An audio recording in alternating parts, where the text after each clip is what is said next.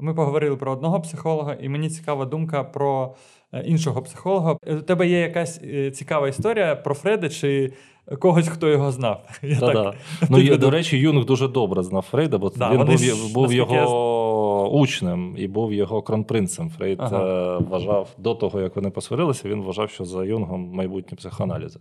І до Фрейда я теж ставлюся дуже гарно, бо я закінчую навчання і скоро стану психоаналітиком.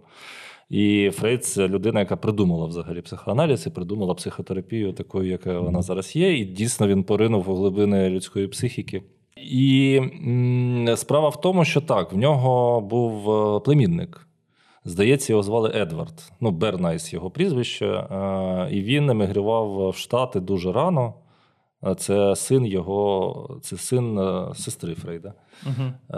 Дуже рано вимігрував в Штати. Я кажу дуже рано, бо велика кількість євреїв з Австрії емігрували тільки під час аншлюсу. А от це була перша хвиля якась у 20-х роках. Угу.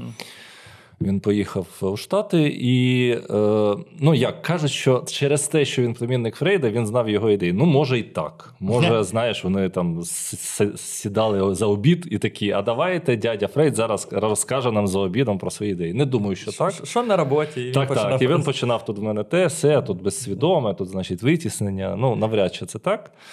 Скоріш за все, Бернайс сам просто цікавився темою, Мгм. і він читав. І він, е, до речі, зовсім нещодавно відкрили його архіви, в якомусь Мгм. 2010 році його листи. Ну, знаєш, Мгм. як цей час спливає Да, да, там да, секретності. І виявилося, що в нього взагалі дуже філософський погляд. То був на рекламу і про те, про що ми з тобою розмовляли. На що вона потрібна, чи це етично, чи не етично, чи вона допомагає, чи заважає, чи маємо ми впливати. Ось так. Ну і є такий, ну є така думка про це. Навіть фільм знятий документальний, що саме Бернайс е, чи Бернайс, не знаю, вигадав рекламу як таку. Що це означає? Що він завдяки ідеям Фрейду про масотворення, про те, яким чином е, людиною рушить його її. Е, Нутро, до речі, можна сказати, що у Фрейда було теж дві концепції про безсвідоме і свідоме, і вони дуже корелюють з тим, що Мгм. зараз називається системою 1, системою 2, майже досконало корелює. І звісно, Бернайс взяв оце все про те, що система 1 вона тваринна, вона давня. Е, вона керується там первинними інстинктами. Первинні інстинкти, які секс, ну навіть не секс, а розмноження. Розмноження, репродуктивна функція, безпека. Ну і для людей, оскільки ми все ж таки соціальна істота, соціальний вид, то визнання. Мгм. Ось. А, ну і ще деякі, бо Фрейд, на відміну від сучасних вчених, емпірично все це досліджував бук- ну, своїм досвідом. Мгм. Тобто він слухав людей, слухав сотні тисяч годин людей, і його геній полягає в тому, що він просто почув ті речі, які зараз бачать е, в МРТ. Так? І Бернайс, е, зрозумівши ці речі, але е, ще ґрунтуючись на інших вчених, там Лебон, Трот, здається, це тоді дуже вивчали взагалі яким чином діє велика кількість людей. Чому раптово велика кількість людей починає робити щось одне? Ну, щось Мгм. вірити, кудись Мгм. іти, там, я не знаю, ідеологія якась. А у 30-х годах, е, роках це взагалі дуже актуально стало, тому Мгм. що Мгм. е, у, у двох країнах е, зненацька там вели- величезні маси людей починали вірити в якісь такі речі. Це почали досліджувати, але Лебон писав набагато раніше, в кінці 19 століття. І Бернайс ці ідеї взяв а, і вигадав піар. Ну, те, що ми зараз називаємо піар, бо він, але він вигадав, він відкрив першу у світі агенцію, яка займалася. Ну, він просто взяв ці два слова і назвав е, стосунки з суспільством Public Relations. Мгм. Це зараз термін. Тоді він просто це сказав. Я чим ти займаєшся? Я займаюся стосунками з суспільством. От Мені цікаво, як він матері пояснював, чим він займається. Це складно. А, а, ні, а як? як? Він казав: мама, я займаюся тим, чим твій брат займається тільки в кабінеті. Тільки з багатьма людьми. Він з, з однією на кушетці, а я з багатьма. Багатьма. В нього є декілька величних компаній. Наприклад, е, до речі, про етичність. Наприклад, його клієнтом був Lucky Strike, Мгм. А, і він а, дуже е, збільшив продажі е, ці- цього бренду Мгм. і взагалі цигарок, на жаль. Якось е, зробив таку просту річ, що був, він вигадав якийсь марш за права жінок. Мгм. І ось вони йшли по вулиці, всі на це дивилися. А це було ще досить незвичне видовище. Наприклад, як зараз у нас ЛГБТ. Наче вже можна, але все ще це такий, ну. Так дивно, Мгм. так ще е, потрібно до цього звикнути. От е, тоді ці жінки, які за якісь права борються, ну це було тоді Мгм. якось і тому багато уваги. І він там в один момент е, за знаком певна група цих жінок ще дістали пачку Lucky Strike і запалили їх демонстративно, що було взагалі не, ну, не мож... ну, це, це уявити. Це як Мгм. е, голий зад показати, щоб Мгм. жінка запалила на людях. Мгм. Але це було видно, що це Lucky Strike, і він ще назвав це якийсь там факел, е, смолоскип свободи чи щось таке, що це демонстрація того, що ці жінки вільні і роблять те, що хочуть. І з цього моменту жінки почали курити, а це умовно, ну умовно, це удвічі більше людей. Ну так, так. так. От. Ну і далі в нього була велична кампанія з, е, з виборами одного з президентів США. Він навіть працював там з президентом Гватемали, ще щось, ще щось, але він заклав таке розуміння, що маса це така штука, на яку можна впливати. Мгм. Мгм. Їй щось сказати, для неї щось вигадати, і всі базові речі, які ми зараз знаємо реклами, власне, він вигадав. Він не називав це рекламою, але Він називав це public relations. Мгм, Так. Але е, те, що Тобто- він робив, можна назвати з сьогоднішньої перспективи рекламними кампанями. Мгм. Причому не такими, яких там картинка, слоган, бікборд, Мгм. а вони е, full, cycle, 360 ак- активації. Мгм. Ну тобто, знаєш, те, до чого ми зараз прийшли, Мгм. він робив, е, бачиш, 100 років тому. А коли він. е, Відкрили ці листи і побачили, що він там писав сам до себе ну, у щоденниках чи якимось друзям. Виявляється, що він вважав, що таким чином, пропагуючи впорядковану поведінку, а споживачка, споживацька поведінка вона впорядкована. Мгм. Е, Ми е, зменшуємо вплив оцих е, тваринних інстинктів на суспільство Мгм. і можемо запобігти таким трагедіям, як нацизм, наприклад, Мгм. в Німеччині. а потім е, чуть навпаки. Ну, виявилось. історія вона А, ще знаєш, що він зробив? Він виявляється, він вигадав сніданки з яєчні з беконом. Це рекламна кампанія.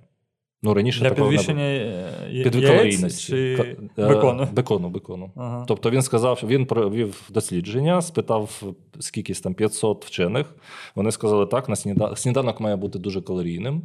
А, ти маєш на увазі е, е, цю звичку, що треба сніданок? Це про те, що ти казав про брилянти. Ага, Якраз ми бачиш, ага. як дійшли Ага. по, колу. Е, Він е, йому потрібно було продавати більше бекону. Він шукав таку можливість. Але Ви- не пряма реклама. Поживний Е, сніданок. він Поживний просував. сніданок. Е, Сніданок має бути найпоживнішою їжею за день. Да, так, а як її зробити чув. найпоживнішою? Яйця і бекон. Смачно і, поживно. І, це, а, і, це, і ще він це зробив е, питомо е, американським сніданком. Тільки вона, це наш американський трушний Мгм. сніданок, а не оці ваші хліб, е, з е, Мгм. значить, кавою, як у цих лягушатників. Мгм. Оце на цінностях, як ти любиш. Е, ну, тобто, можна сказати, його таким отцом реклами, але Ну, його так називають. Він не, не ну, це цю легенду я перший раз від тебе почув. Тобто, це не публічна така історія. Ти знаєш, Більше. виявилося, що досить публічно. Да? мені здається, знали? мені здається, знаєш що? Що просто у цій, у цій частині світу, ну називаємо її кирилічною, ми взагалі мало рефлектуємо про наше походження, звідки взагалі реклама родом. Мгм. Бо я ці історії знаю, бо я цікавлюся, а я знаю, що взагалі-то мої колеги не цікавляться. А якщо ти їдеш в Штати, то людина, яка там 60 років працює копірайтером, то вона знає, звідки її коріння, звідки це, це взялося. Я, наприклад, коли працював в одна з моїх перших рекламних агенцій в Києві, називалася Арк Томпсон. Мгм. Бо вона злилася з, з, з це е, Арк, як є, українська Мгм. була агенція, а J.W. Томпсон мережеве. Так от, Джей Волтер Томпсон це капітан дальнього плавання, який відкрив перше зареєстроване у світі рекламне, рекламну агенцію у Мгм. 1800, я боюся збрехати, 95-му році, у кінці щоб 19 століття. Тобто, це за перше зареєстроване. Не, Мгм. не факт, що перше взагалі, але перше зареєстроване, і на логотипі навіть був його розчерк. І його мор- мордася у цьому у каптурику капітанському. Мені такі речі цікавлять, бо я бачу, як людина там прийшла в SEO, прийшла в PPC, прийшла ще кудись, і думає, що вона у капусті родилася. А взагалі у цьому всьому ну, дуже цікава довга історія. Навіть назви професій вони цікаві. А і знаєш, коли копірайтер е, досі думає, що це якось пов'язано з авторськими правами, в мене питаннячка. Ну розкажи, з чим це пов'язано. А як пишеться копірайтер англійською? Е, Ну, це ну, писатель. Ну, ти знаєш, що це да. письменник, копій, письменник, так? Да. А я знав копірайтерів, які думали, що там права, копірайтер. Так, ну ти, мабуть, не знаєш, що пише, чому копі. Тому що раніше вони переписували. О, просто ще один, текст, ну, зрозуміло. Бо копі англійською мовою це рекламний текст. Будь-який рекламний текст на макеті називається капі. Ага. Тобто це просто людина, яка пише рекламний текст. Ще ще в аудиторії кажуть, до це, що ми пишемо в зошитах, це копія. Uh-huh. Ну просто таке слово. Це не значить, що він копіює.